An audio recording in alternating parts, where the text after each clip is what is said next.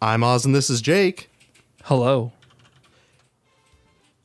I have never left my workplace faster than the time that Chow Yun-Fat entered with a head bandage. You're in the damn woods.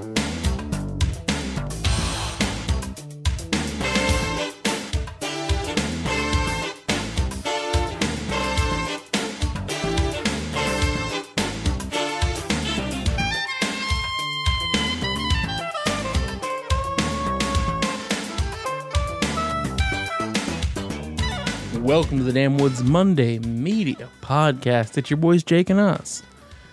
This is a special one, ladies and gentlemen. This is not our traditional type of media podcast. Yeah. No, we kind of went back in time. Some Hong Kong action. It's true. So traveling back to the year 1986. We decided. I found out that Oz had never seen a bunch of these classic John Woo flicks. Yeah, that is actually true. Weirdly enough, like I'm not super proud of it. No, I mean it happens. I'm a bit of an action head, but you know you just don't get around to it, yeah, which is a little weird. Some of these are actually, you have to kind of go out of your way to find them because they're old fucking Hong Kong action movies. Yeah, they're not the easiest to find, though they do pop up like pirated because there's nobody like minding these copyrights anymore, which is kind of insane when you think about it because they're good. Well, A, they're super good, and B, Hong Kong action and John Woo in particular had really wide implications for just action film. Oh, certainly. I mean, like John Woo, once he got to America, it was pretty much just like, hey, guess what?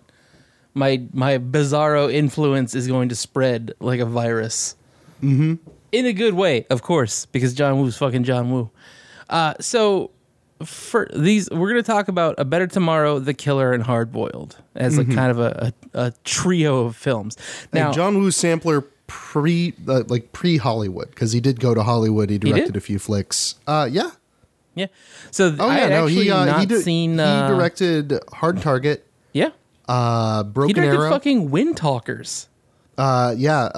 Face Off, Mission Impossible 2. Like, what's great is like after you watch old John Woo flicks, you're like, oh, it makes perfect sense that John Woo directed these movies because they are English versions of his movies. Yes. Well, and furthermore, like this is, you know, and we'll get into the nitty gritty of this, but not to cast too broad of a blanket, but Western action flicks kind of sucked in the era that John Woo was like tearing it up in Hong Kong. You know, I think part of it is there was just a fucking dearth of, like, there was just billions of them. Like the 80s billions was of them, just and they weren't especially good. Yeah, they weren't trying. That's the thing is these were like direct to video was a new thing.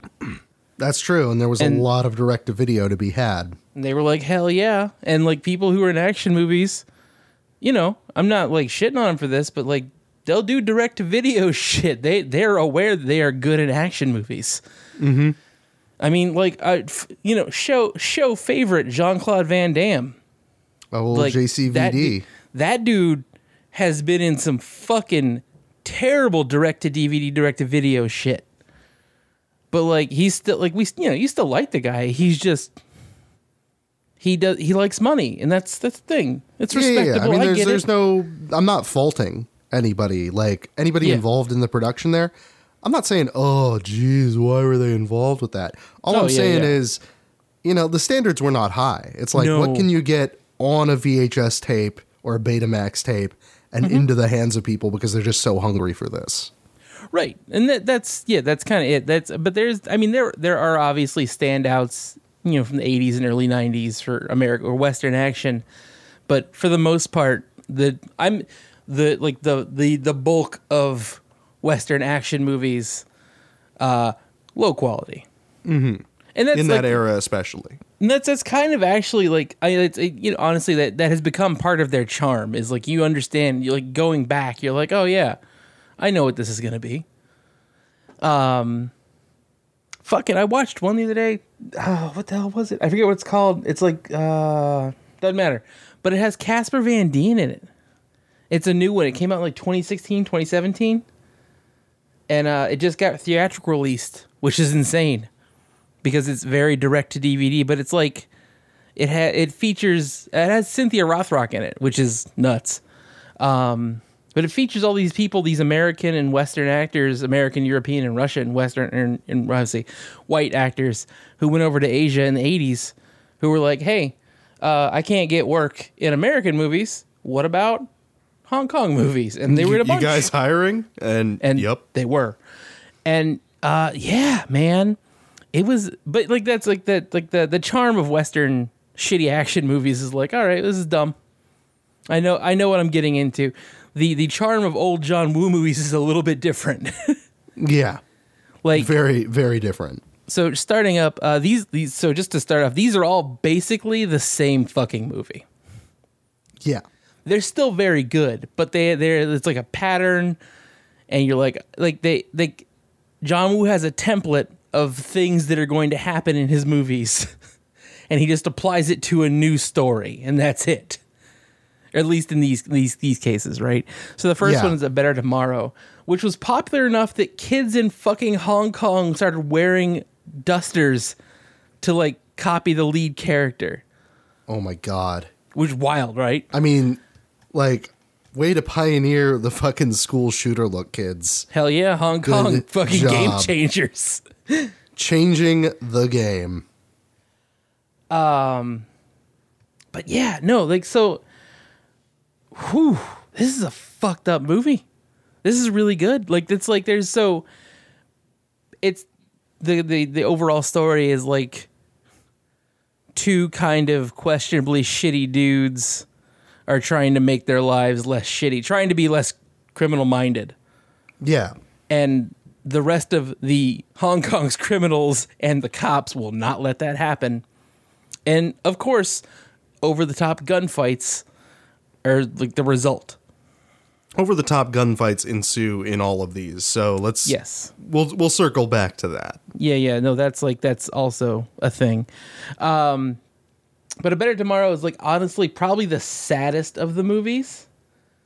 I mean, they all deal in pretty sad circumstances. They really do. But this one I would say definitely has the darkest ending. Mm-hmm. Oh my god, of the three.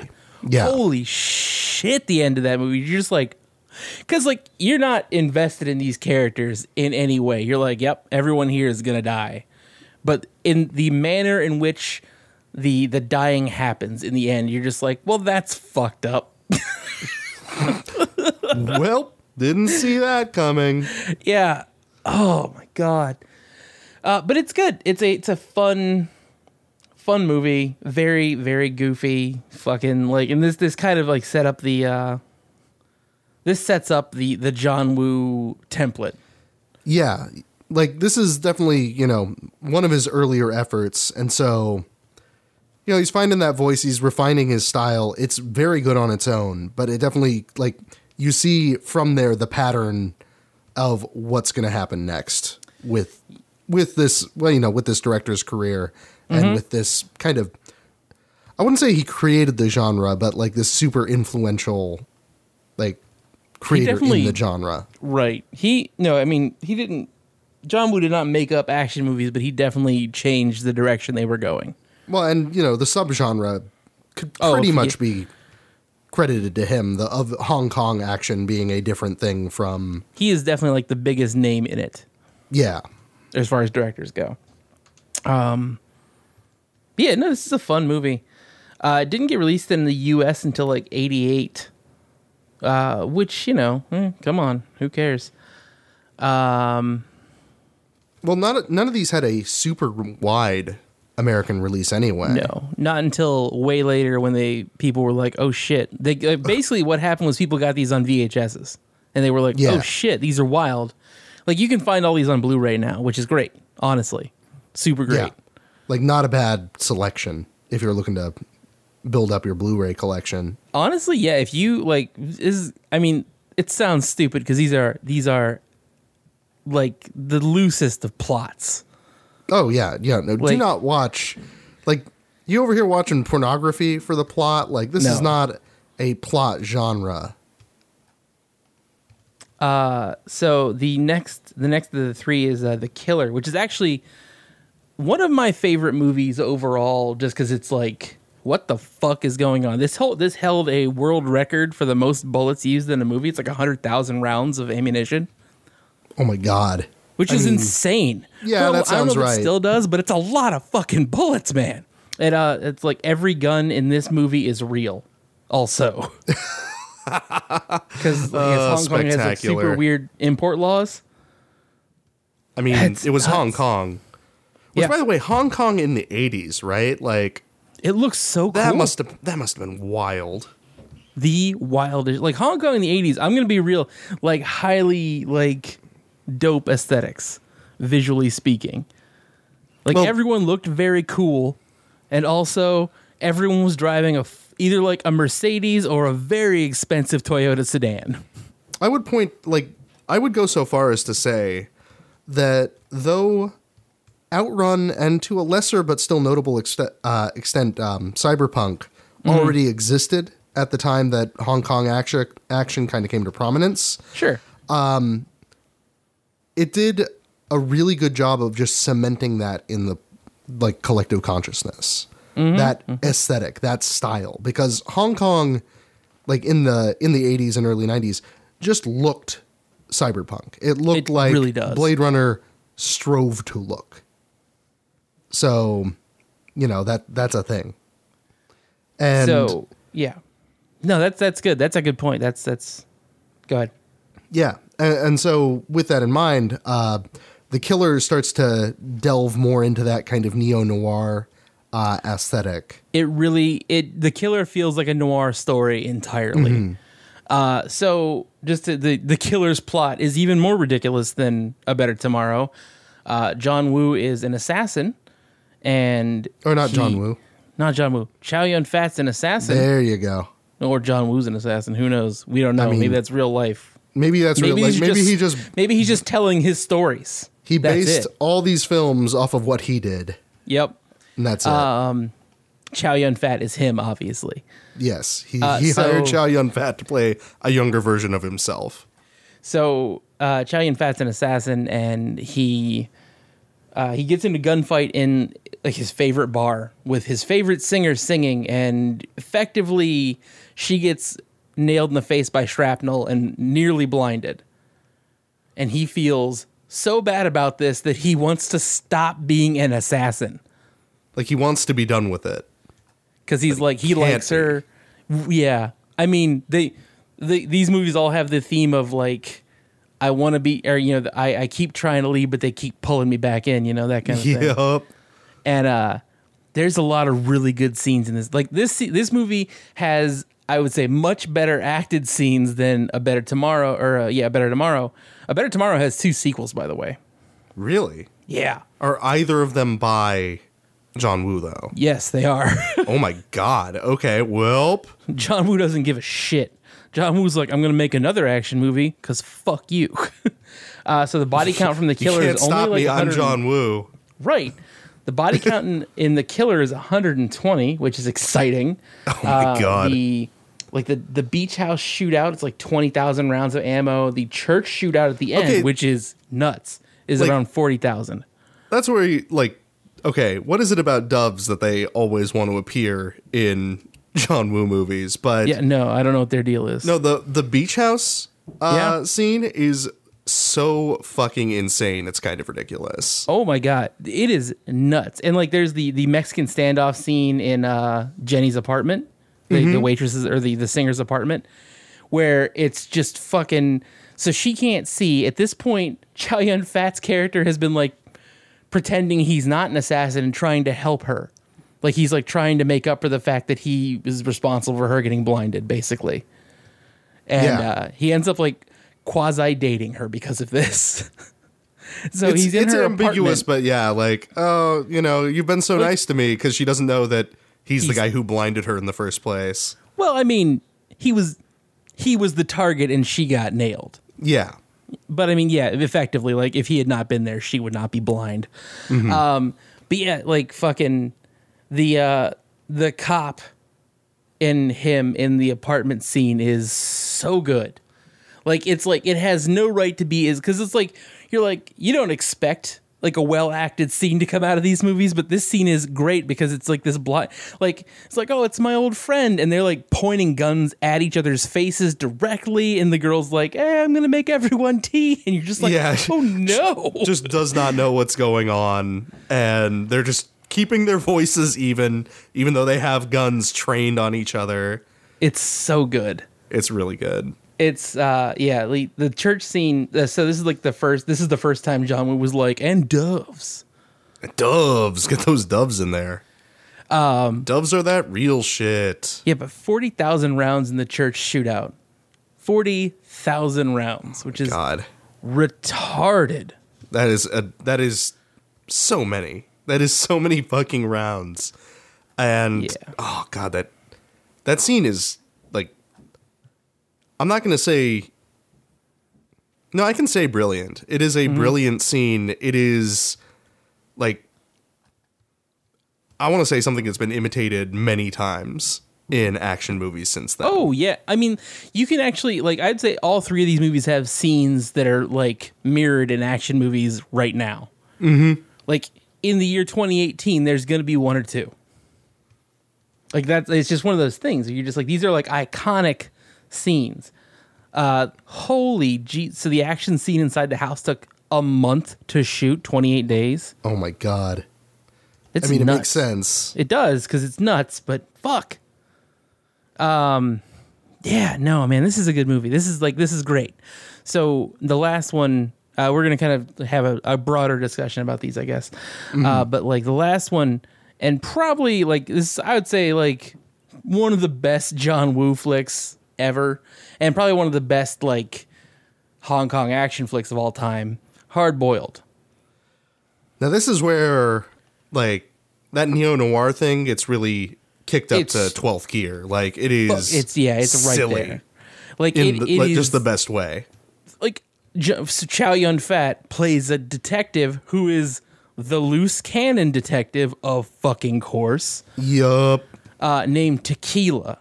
His name Tequila. It's so good. And yeah, pretty much like this whole movie is, the body count in this movie is like 300 plus. Well, the murder starts at the fucking like 2 minutes. It doesn't even take a break. Like just immediately like yep, this is a John Woo movie. Bet you didn't know that. And you're just like, no, I knew, friend. Well, here you go, haters. Yeah, everyone's like, you should probably try to establish your story a little better, John. John's like, no, gunfight in the opening 2 minutes. Never. You cannot make me establish story. Here's how this is gonna fucking go down. I'm John Woo. They're having breakfast. Boom, guns out of bird cages. The guns Fuck out you. Of the bird cages. It's just like, yeah. So they're in a tea house with a bunch of bird cages because I don't know what the fuck is going on. What looks like kick-ass dim sum, too. Yeah, they're chilling out, but everyone quietly knows it's going to be a gunfight. Oh, yeah. Like, the only people who are surprised are the staff. And they get shot most anyway. It's fine. Yeah, no. Fuck, so many people die in that scene. It's so good. But yeah, so Tequila, like the story is basically like the story of Chow Yun-Fat's character beating up all the criminals in Hong Kong, and the criminals in Hong Kong not realizing they should be focusing on fighting him instead fighting each other. Yeah, they have not figured it out. Oh God, the fucking warehouse scene. Oh my, yeah, rappelling in with the shotgun. Yeah, he's just what? Yeah, it's like they've had this whole standoff, you know, trying to fight over who has control now of the arms trading business. Yep. And yeah, guess what? Guess who actually has control in this situation? It's Chow Yun-Fat, who's rappelling in from the ceiling and smoke bombing the shit out of you. It's so good. Oh my God. You're just like, what's happening? And it's just like, it's Chow Yun-Fat lighting dudes up. Rappelling from the top of a goddamn warehouse. You're like, oh, this shouldn't be this good, but it's great. It's incredible. Like, I defy you to not enjoy these movies because they're amazing. Yeah, like, I'm like thinking about it, and I'm like, this is rad. If you like action movies at all, these are such a freebie. They're so good. Like, you're gonna walk into these and be like, this is a very 80s movie. Then you're gonna be like, this is amazing. Like, holy shit. So during the filming, the exploding hallway with the baby in the hospital, which, by the way, the end of this movie is real intense. Tequila's running down this exploding hallway, holding the last baby from the hospital. I mean, John Woo was not satisfied with the explosions. He thought they were not big and scary enough. Oh my God. Woo said he asked the special effects guys to reset the explosives and give him the trigger. The first take. Chow Yun-Fat ran down the hall. Woo set them off immediately and almost lit him on fire. And I guess Chow Yun-Fat just was like yelling at the producers, like, John's trying to fucking kill me. Oh my God. And like he thought he was being a drama queen. I guess he only apologized after he saw the back of his head and coat were like singed because he was that close. Oh fuck. Yes. Yeah. Look, no, it's great. Here's that real shit. Like, oh my God, everything. Just everything about these movies. And this one especially, Hard Boiled, like, oh my God, it's so good. You see this one's influence everywhere. In so many places. Like so many places. The shotgun in the rose box is just like, yep, this is perfect. Love this. This is like, that's a good, I mean, that's been done in other movies, but I would say like this and Terminator 2 have done it very, very well. Mm-hmm. Where you're like, oh man, it's a rose box. That's going to have a fucking gun in it. I know that. This is guaranteed. This is absolutely going to have a gun in it. Oh man. It's silly, but it's great. So I guess the reason he made this movie, he's like, he'd been previously criticized for glamorizing gangsters. So he decided to make this to glamorize cops. We'll make this like, if cops were like this, I mean, they'd still be terrible, but things would be very interesting. It's true. It'd be nonstop explosions, just constantly everywhere. 200 plus real guns were used in the movie because Hong Kong is like, no, you need to. Oh God! Another 100K, almost 100K were used. Rounds were used in this movie too. This is retarded. This is amazing. This movie is great. This movie kind of like, if you are going to watch one of these movies, watch this one. Yes, obviously. If you're only going to watch one, if you are going to watch all three, do that. I recommend it. I would absolutely recommend watching all of these flicks, but of them, like. Hard Boiled, God, I want to say the most Western attention. It's what got John Woo brought over here because it was like, oh shit, this guy can direct action movies. We need this desperately because our action movies suck ass by comparison. So he's actually got a genre named after him in like Asia. Of course. The heroic bloodshed genre.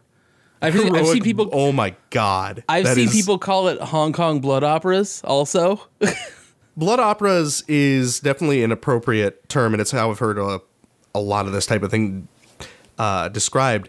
Yeah, really, it's this wonderful, just flawless blend. I would say Hong Kong action in particular, or in general, John Woo in particular, of like classic kung fu. Samurai and Western action. You know, that's into this thing that kind of it surpasses at least two of those. I would say samurai movies, that's kind of special territory, you know, it's hard to surpass that, but yes. Nevertheless, like, the synthesis of those three things definitely makes a pretty fucking rad thing. Yeah, because just gunplay, like thinking back to, for example, like Rambo or James Bond flicks, you know, it's fine. Mm-hmm. But they kind of rely on this like invulnerable protagonist trope. Well, so here's real talk though. The Rambo movies didn't start out like that. Okay, so it was grittier at the start. First, and the body count was much lower. The body, yeah. First Blood is actually a very kind of sad movie. Like, it's about Vietnam War vets coming home and not knowing what to do with themselves. That's what that is about. It's sad. It's a great movie. First Blood's awesome. Highly recommended. If you've never seen at least First Blood, the Rambo movies after First Blood are like, all right, okay, bud. Sly Stallone is going to go shoot some people. That's what that's about. First Blood the premise. Is like, got it. It's a fucked up story and it's great. Okay. Yeah. No. That being said, though, anyway, yeah. The subsequent style, yes, being very just, yeah, he killed all those dudes because he's the badass. He's cowboy. Right. Very few consequences tied to it. I would say this, in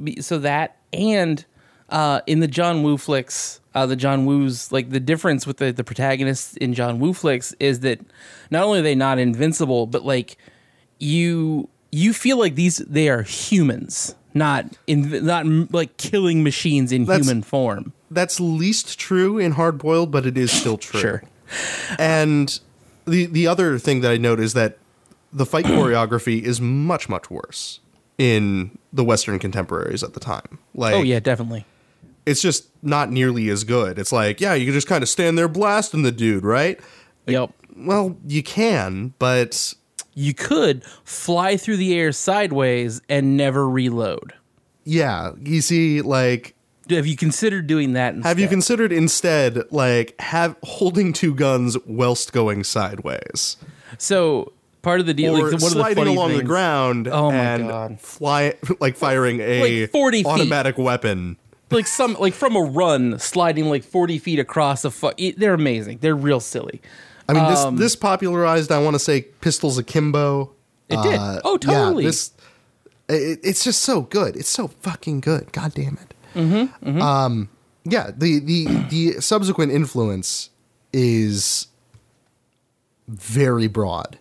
Yes. Huge. Not just movies. It gets into so many things. I mean, there was a fucking video game about tequila. Well, I desperately want to play that now, even though I can't imagine it's very good. You might have already played it. No, it's Stranglehold. It's on Xbox 360. Oh shit! I've heard that's really good. Actually, it's fun as hell. Oh my God. It's not great. It's not but John Woo and Chow Yun-Fat are both involved in the game. Oh, well, yeah, it's about tequila trying to save his child that he has now from a gang of assholes. Sounds about right. Yeah, that's as much plot as you need. Yeah, and there's an amount speaking of games,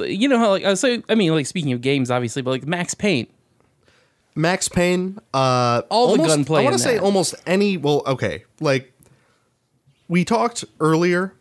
In the series earlier this year, though, about The Matrix. Oh, certainly. Oh my God, The Matrix is the amount of influence that John Woo had on The Matrix is colossal, it's Titanic.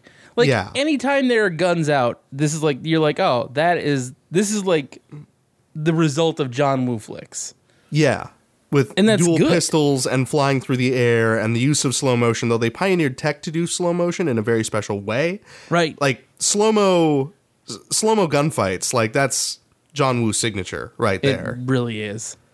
Slow-mo gunfight, dove, explosions everywhere, and you're just don't know what's going on, but I'm real excited. There were a couple of good Half-Life mods that definitely played on the Blood Opera style. What was that one called? There was The Specialists, and then there was also,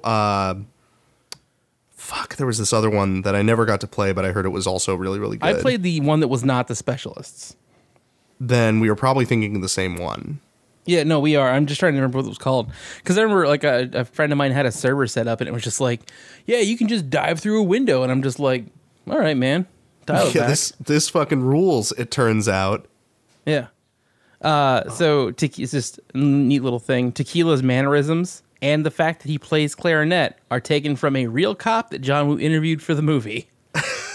The love of jazz is a John Woo self-insert, though. Fucking flown sideways while firing both of your guns. Oh yeah, routinely. constantly. I do that all the time. It's just a regular thing. And John was like, well, I guess we got to do it. All right. I mean, we're just making a Hong Kong police procedural over here. No big deal. Hong Kong cops just flying through the air constantly. Oh, my God. It's crazy just how much influence this has. Like, can you name a Western action flick in the past decade, if not two, if not three, since these movies came out, mm-hmm. that has like no John Woo bullshit, basically? Well, like that just completely eschews choreography, like tight fight choreography, gunplay. Like, I'll certainly say that we're, the genre is improving by leaps and bounds. John Wick is a very good example. Sure. Where, that style of gunplay is being taken to the next level. Where it's becoming very realistic in addition to being, ridiculous and over the top. It never just went back to the dude standing there firing a gun. No, I mean that's because that sucks. Yeah, no, that's it. It sucks. It's boring. It turns out people love shit blowing up and exploding, even if it's not like cartoonishly absurd, like John Woo movies. Mm-hmm. Like they're still doing something. They're doing something to make it more entertaining, more exciting. Yeah. So Woo wanted to make, I guess he wanted The Killer to have a jazz soundtrack, but got overruled. This movie has a jazz soundtrack. Yeah, it does. Which is weird as hell. Well, it's how it goes into that ultra, like, I think that's what takes it to the next level of neo-noir. Oh, sure. Like, it feels like a kind of modern noir flick that also happens to be an action flick. Mm-hmm. Which... again, rules. Like, I'm way into it. Yes, agreed, it turns out. John Woo is in this movie. He is the bartender who gives tequila advice. Amazing. Which is ridiculous. Yeah, no, this movie is great. This is very silly. Hospital saying 40 days to shoot, which is like, my God. So... yeah, no, so, like, you can see the influence of these movies across, like, countless genres at this point. I would say... countless genres, countless mediums. Yeah. Like, film, television, games. Yeah. Those three mediums. So, like, three mediums. Those three mediums. Those are the main mediums, though. Those are the mediums. I'll point that. I will just, I would not really be interested in reading a John Woo book. Yeah, if it was written the right way, it could be cool, but it would be hard to do. Like, mm-hmm. This is definitely one of those that works best in some type of live action format. Definitely. Oh, fucking Super Hot, of course. Why did I forget about Super Hot? That Super is Hot another is a very John Woo situation. I mean, it kind of makes the action suddenly come into context if, like, every protagonist in a John Woo film is like time only moves forward when they move. It kind of acts like that. And so that's why they're able to just do this ridiculous bullshit. Like, just firing the shotgun everywhere and taking out half of a triad gang, no big deal. Like it's not even a thing. Like, they're just like, all right, here's the entirety of the Hong Kong crime family, and you're like, John Woo's lead character, aka Chow Yun-Fat, all the time. It's always Chow Yun-Fat. It pretty much is. Don't worry about it. They tried to get him in Wind Talkers, didn't work. This is nuts. Oh, God, so fucking good. It's one of these things where you're like. Like, you can tell John Woo got influenced by a bunch of movies.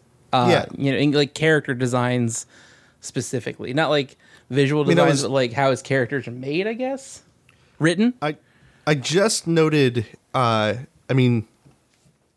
top of his Wikipedia article, mm-hmm. he cites his three favorite films as Lawrence of Arabia, Seven Samurai, That makes sense. Les Samurai. Well, of course. Yeah. That makes perfect sense. Which is also neo-noir. So, you know, it's, yep, this is just what's up. This is how it works. It's fine. Don't overthink it. This owns. So something of note, a lot of people, which I think this is very true, John Woo's later movie, Face Off, with Nick Cage and John Travolta, which, believe me, on its face sounds dumb as hell, but you don't watch that movie for the story. You watch that movie for the action. Yep. Definitely like an American heroic bloodshed movie, and it is. Like, so is Replacement Killers, which is, who directed that? I mean, Chow Yun-Fat's in that, but... Right. That's not a Woo movie. Well, I mean, because, yeah, this also launched Chow Yun-Fat's Western career. It sure as hell did. Him and Woo were like, hey, what's up? We are a package. Guess what? This is what's happening now, America. I just found a bunch of lists of recommended heroic bloodshed movies, so I'm going to be pulling those. Anyway, no, this is some shit. This is like... I want to check out this fucking French neo-noir flick now. Like, The Samurai. I'm so deep into all this that I'm just way the fuck into it. Yeah. I will say, like, Tequila is probably the best. Like, as far as these movies go, Tequila is, like, my favorite lead character. Just because he's very, very, very ridiculous. Yeah. It's not even like pretending to be anything. No. At that point. It's just like, well, I'm just this fucking tough as nails cop. That's I play by my own rules. Fuck it. Like, it's amazing. His own rules are basically like drink during the day and shotgun triad people. Day drinking and firing guns at gangsters a lot. Constantly. That's most of it. John Woo does try to like insert his insert drama stuff is very like his stories are very silly, like in Hard Boiled, like the whole thing where it's like he finds a crook and his boss is like, you can't go after him, and he's like, why? And they're like, he's a cop, and you're like, all right, why are you mad at each other? And that's it.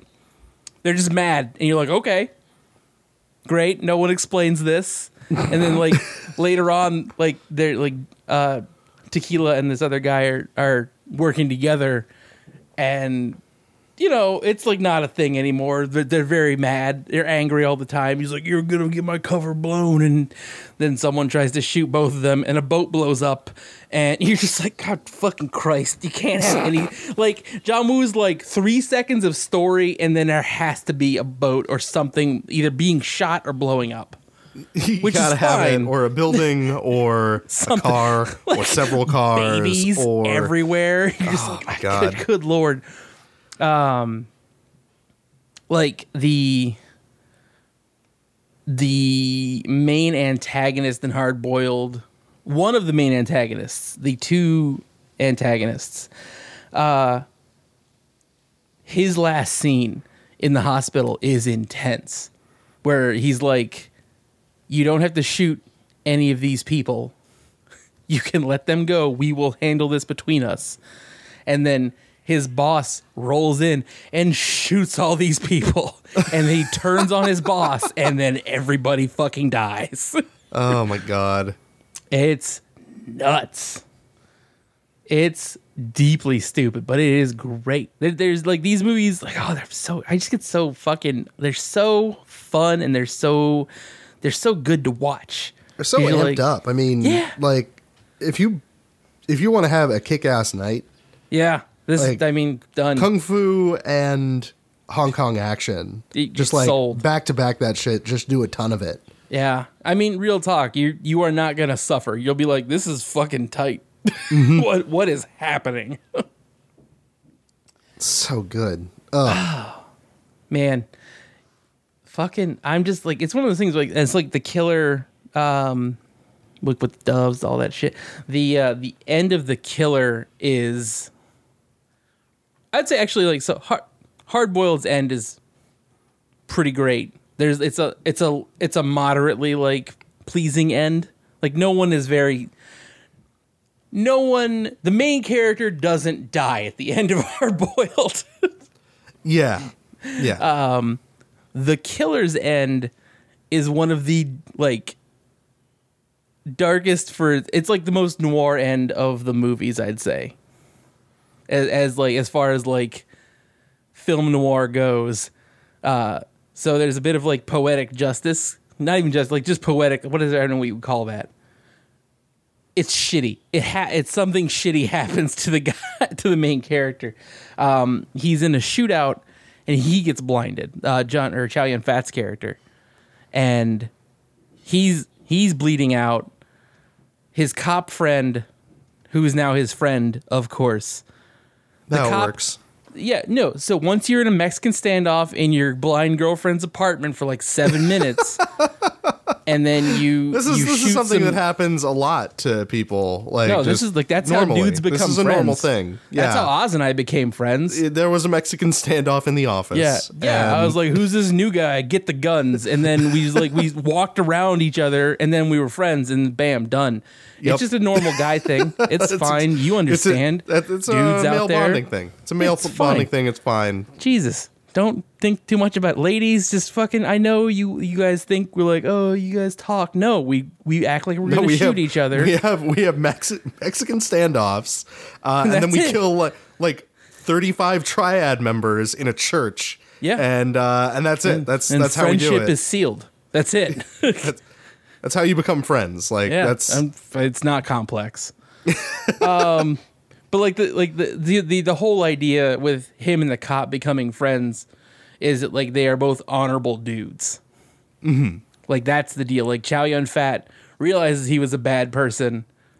Murderer. I was gonna say like he realizes that with his with blind Jenny, girl with Jenny early on, but then like the shootout at the beach. Yep. Where he fucking assassinates a dude in broad daylight. Holy shit, yeah. Yeah, at a boat race. And then proceeds to, like, makes his escape. The gangsters try to kill him, so he murders them. Yeah. And a little girl takes a bullet in the crossfire. Yep. And so immediately he's, like, getting her in the car and driving to the nearest hospital. Yeah. Like, he's a good guy. He's actually a good guy, even though he's murdering all these people. It turns out. It's fine. Don't overthink it. Well, it's like, that's the deal. Like, that's, I mean, like in John Woo's flicks where he's like, he glorifies the criminals, right? He, like the main criminal characters are dudes who are like stand up guys who just happen to be like either muscle for like the triad or a paid assassin. Yeah. Which is, it's a movie one. But that's so like the story of the Killers is like two honorable men having to deal with a shitty situation. And like the last shootout in The Killer is great. And it's just like, this is it's a little bit like the end of A Better Tomorrow is it's rough. The end of The Killer, you're like, oh shit. Please let at least one of these two motherfuckers live. Yeah. It definitely has that feel, especially considering how much they get fucking mangled in those fights as they kill tons of guys. Just hordes. Like, if you've ever seen, what is that Indonesian or Thai movie? I forget what it is. Are you talking about The Guardian? Oh, The Protector. Yeah, I mean, The Protector either one of those movies, really. Look, point being, that is similar levels of murder. Well, yeah, like, I mean, we're it's from over a decade ago. It's fine. Sure. Tony Jaa, fucking like, amazing. If you kill his elephant, he will just murder you with his shins. Like, yeah, and it's terrifying. And everybody you ever loved, like, everyone will send wave after wave of dudes at him, and he will just continually murder you with his shins. Like, it's horrifying. Piles of bodies. That whole scene is like, I was like, what writer was like, and then Tony Jaa will kill everyone with his legs and maybe his shoulder, and you're like, all right, And then it happens, and you're like, was this the plan? And they're like, yeah. Dear God, what? A lot of broken bones here, fellas.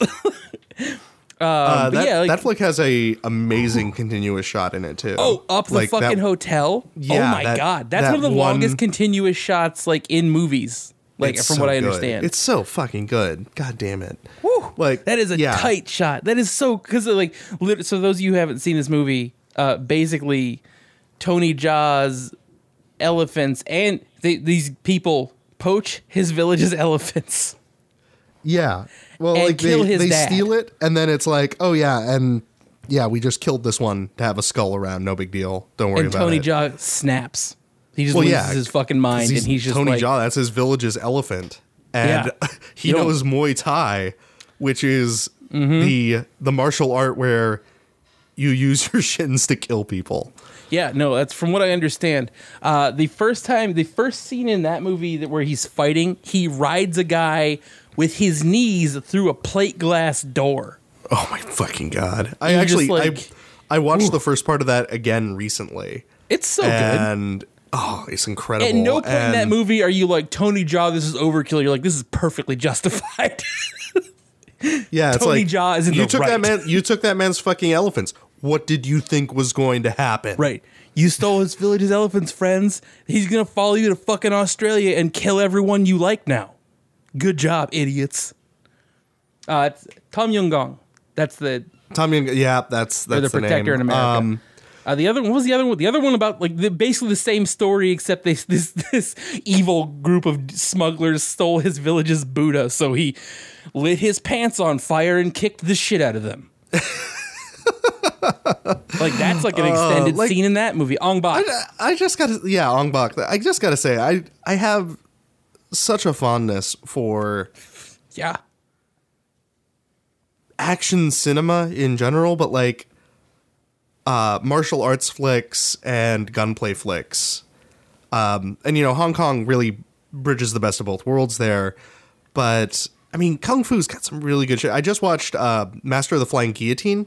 Oh my God, weekend. That's so good. It's so good. It's so campy and ridiculous. And it's got a fucking, like, they pirated krautrock and, like, used that as the soundtrack in a couple of sections. It's fucking amazing. It's extremely silly. Oh, it's just a ridiculous movie. No, Flying Guillotine is amazing. Like, that is like, it's like of like the that era's action movies, because there's two of those movies. There's like, so that, yeah, well, there's Flying Guillotine, and then there's Master of the Flying Guillotine, right, which is the sequel, which you don't need to see. Like, I only saw Master of the Flying Guillotine, and that involves a blind man, like, with a flying guillotine, who burns his own house down to go and murder the protagonist of the last film. Yep, that's pretty much it. That is the story of that movie. Yep. That is the story of that movie, and that's what he sets out to do. It's, my God, those movies are so good. They're amazing. Late 70s, early 80s, like, kung fu flicks they're just gems, and you're just like, man, this is fucking, what is happening? You guys are out of control. Like, you never, like, the stories are impossible to follow half the time. You're like, I don't care. I don't know. This dude's real mad at this other guy, and boy, howdy, is he going to kick the shit out of everyone between them. I mean, I'll also note that Master of the Flying Guillotine in particular is just, like, casually racist this. Well, I mean, so it's, you know, the whole thing is like, oh, it's a tournament, and people, like, the best fighters are coming from around to this tournament. And then there's the revenge plot that kind of takes over. But, yeah. But it's like, There's a guy, like, oh my, so the yogi, like the guy from India, like, klezmer soundtrack, in brown face with a turban, and then that character is like exactly, oh fuck, the guy's name from Street Fighter. Dhalsim. Dhalsim, yeah. He's like exactly Dhalsim. He has the whole, like, bendy, stretchy arm thing. going on. There's probably a good chance that character or Dhalsim was lifted from Flying Guillotine. Oh, almost entirely. Like I'm confident that's actually what happened. Which is cool, honestly. But like, yeah, it's just like, oh yeah, no, we'll just put this guy in brownface, like no big deal. And then like the Thai boxer in that like same deal is just like, oh yeah, he just plays this. He plays his little song every single time. And it's like, are you fucking with me? Oh, my God. China doesn't give a shit. China straight up does not care. They do not care. China's like, oh, my God. Blackface? Yeah. No, we're doing that. Yeah, whatever. See you later, idiot. There's no Westy? Indians here, sorry. So yeah. We don't give a shit. There was one I saw because of riff tracks of all places. Is a Bruce Lee flick. It's one of his first ones. It's one of the Chinese ones called Fist of Fury. That is holy shit good. Like it is like Bruce Lee is like the student at a school, and then the other school wants to fight them, and there's corrupt officials, and basically it's all a vehicle for Bruce Lee to kick the shit out of people. Oh, of course. And you're like, all right, Bruce Lee. It's Bruce Lee. Which next time you're in town, we'll make a pilgrimage to his grave. Oh yeah, hell yeah. I mean, obviously, that is that shit. My God, man, fucking like real talk. If you are ever like listener, if you are ever like, oh, I'm bored, I need some stuff to watch. There are billions of things to watch, it turns out. Yeah, tons of them. Asia has you pretty much set. They're like, hey, man, what if we made tons of movies for like $30 a piece? And like, then just kept making them. What if this guy just kicked the shit out of a bunch of people? Would you watch that? Like, hell yeah, I'd watch that. These movies? Well, this guy is mad at that guy, and he's going to kick him in the face a bunch. And you're like, all right, I'm in. It sounds hype. It makes sense. Do it. That guy seems like a dick. Get him. Yeah. No. I mean, like that. Like that. And like in these movies, in like so in like the, you know, like the heroic bloodshed movies. You know, it's basically like the plot is almost always like vaguely similar. Like, oh man, this guy is like a good dude. He's in a bad situation, and there's a shitload of guns. And you're like, all right. Turns out. I guess we're doing this again. Oh, John Woo. And the premise is very straightforward for both of those. Oh, they always are. Yeah, no, there's no, like, no fucking around. Like, I'm sure there are examples of those movies, and you know, there are almost certainly examples of, like, movies close to these genres where they're like, it's a serious, a very complex story. Most of them are like, this guy's the good guy, those guys are the bad guys, and the end game is when someone is dead. Here's some clear illustration of why they're the bad guys. Yep. Don't worry about it. There's never a point where you have to like worry about feeling bad for the villains because they are always cartoonishly ridiculous. Like John Woo villains are always huge pieces of shit. Like you're just like, man, you are a bad person, and Chow Yun-Fat exactly is going to kill you for it. They're not exactly complex villains, but they are effective villains. So yeah, they are basically a post that says bad guy with a gun. This guy's a bad guy. All right, let's do it. Chow Yun-Fat is going to kick that post and then shoot it. And you're like, yes, okay, rad. It's going to shoot it several times. Oh, just a bunch. And you're going to love it. You are going to love it. I guarantee it. So, goddamn. In short... Check this shit out, especially check out the works of John Woo. Like, oh, seriously, you'll be so happy. They're so good. These three movies, once again, A Better Tomorrow, The Killer, and Hard Boiled. They're so fucking good. If you've never seen them, you need to. Yeah. Like, these are movies you need to have seen at least once in your life, especially Hard Boiled and The Killer, I think. A Better Tomorrow is good. But, like, those two, The Killer and Hard Boiled are movies I recommend people who even don't like action movies. Mostly because I think it's funny to make them watch them. But also because they are good. John Woo has like clear, good vision in those movies. And you're like, yeah, okay. Mm-hmm. I can get behind this. Fucking John Woo. Anyway, thank you for listening. Listening to us gush about fucking John Woo and Chow Yun-Fat for an hour. Yeah. Because, frankly, these dudes make good shit. They make really good shit, and you should watch it. 30 fucking years, it turns out. Mm-hmm. Chow Yun-Fat, I have not seen a movie. I've not seen him be bad in a live action movie. I'm sure, like many other people, he's in a movie that I have not seen yet, but like it's him and Donnie Yen are in it, and it's like the hang on, what the fuck was it called? I almost grabbed it because I was like, that seems dumb. The Monkey King, The Legend Begins. Oh my god! I was like, huh. All I saw at first was I was like, oh, Chow Yun-Fat and Donnie Yen are in this, and Donnie Yen's amazing. I was like, this has got to be good. I looked at the screens and I was just like, no, what? Because I'm pretty sure, like the costuming is terrifying. Because it's not like when they say Monkey King, they're not exaggerating. They mean it's the king of monkeys. It's weird. I haven't watched it yet. It looks very confusing. Oh goddamn! Maybe this is just all we do now. Maybe we just talk about Asian action movies. This is now an Asian action movie podcast. That's all it is.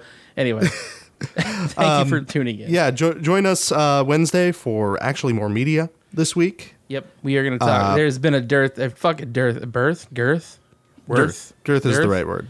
You had it right the first time. Yeah, you know, whatever. I don't like. It's weird. My brain does not know. Like, I know what that word means, but when I say it, my brain's like, I don't know if that's the right word. Doesn't matter. Long story short, there's a shit house of trailers. Yep. Because Super Bowl happened. With you. We are gonna make fun of the unquestionably terrible things that fucking Disney is doing now. Disney / every other studio forever. Anyway, thank you for listening. Goodbye. I love you.